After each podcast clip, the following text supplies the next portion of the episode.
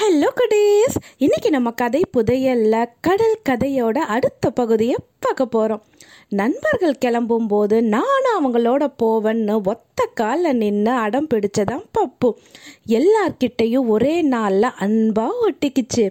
பப்புவோட அம்மாவும் அவங்களோட போகிறதுன்னு முடிவானது.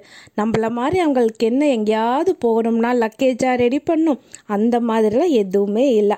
அப்படியே கிளம்ப வேண்டியதுதான். பப்புவோட அப்பா நான் இங்கேயே இருக்கிறேன்னு சொல்லிட்டாரு.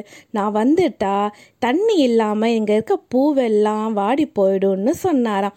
நண்பர்கள் குழுவில் பப்புவும் பப்புவோட அம்மாவும் சேர்ந்தாங்க. ஆனால் நண்பர்கள் குழுவில் இருந்து ஒருத்தர் விலகிற சமயம் வந்தது. ஆமாம் மியா கழுகோட தம்பி கழுகு இவங்க இருக்கிற இடத்துக்கு வந்ததா. அவங்களோட அம்மாவுக்கு உடல்நிலை சரியில்லை திடீர்னு உன்னை பார்க்கணும்னு சொல்கிறாங்க அப்படின்னு வந்து சொன்னதாம் மியா அங்கே இருந்து கிளம்புறதுக்கு ஆரம்பிச்சது.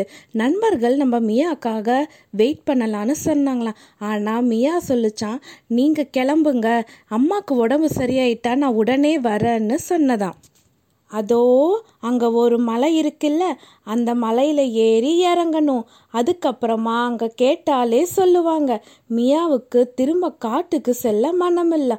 ஆனால் அம்மாவுக்கு உடம்பு சரியில்லைங்கிறதுனால காட்டுக்கு பறந்து போனதான் முதல்ல மலை ஏறுறதுல சிரமம் எதுவும் இல்லையா அதிக செங்குத்தாவும் இல்லையா காடுகளில் அங்கங்கே இருக்கிற மலை போல தான் இருந்ததாம் பப்புவோட அம்மாவுக்கு கொஞ்சம் சிரமமாக இருந்ததாம் பப்புவும் அணிலும் நெருங்கிய நண்பர்களாக மாறிட்டாங்க. கிளம்புறதுக்கு முன்னாடி ஏராளமான பழங்களையும் பத்து தேனடைகளையும் யான் மேலே போட்டு பெரிய வேர்களை கயிறாக மாற்றி கட்டி அனுப்புனதான் பப்புவோட அப்பா. ஒரு நாள் ஓய்வெடுத்ததில் காண்டாவோட கால் சரியானதான் எப்பயும் நடக்கிற வேகத்தில் காண்டா நடக்கிறதுக்கு ஆரம்பிச்சது. ஆனா வரப்போகிற ஆபத்துகளை பத்தி இவங்க அறியவே இல்லை. இவ்வளவு குட்டி மலைனா நாம நாளைக்கே கடலை பார்த்துடுவோம் போல இருக்கே அப்படின்னு அனில் சொன்னதான். இன்னொரு மலை எவ்வளவு பெருசுன்னு தெரியலையே அப்படின்னு பப்பு சொல்லுச்சான்.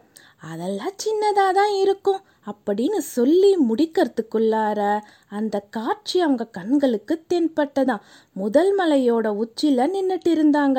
அடுத்த மலை அவ்வளவு பெருசா. இவங்க நிற்கிற மலை அணில் போல இருந்ததுன்னா அந்த மலை காண்டாவை போல இருந்ததாம். எல்லாருமே ஆ அப்படின்னு வாயடைச்சு போய் பார்த்தாங்களாம். எப்படி கடக்கிறதுங்கிற ஒரு எண்ணம் தான் முன்னாடி நாள் இரவு பப்புவோட அப்பா கடலை பற்றி தனக்கு தெரிந்த செய்திகளை சொன்னாராம் ஏரி குளம் குட்டை ஆறுகளில் இருக்கிற மாதிரி கடல் நீர் இனிப்பாலாம் இருக்காது. அதில் உப்பு கரிக்கும். மேலும் கடலில் நீர் அமைதியாக இருக்காது. அங்கங்கே அலைகள் இருக்கும். கடல்ங்கிறதே நம்மளுக்கு புதுசு. இதில் அலைனா சுத்த சுத்தமாக புரியல நம்ம காண்டாவுக்கு.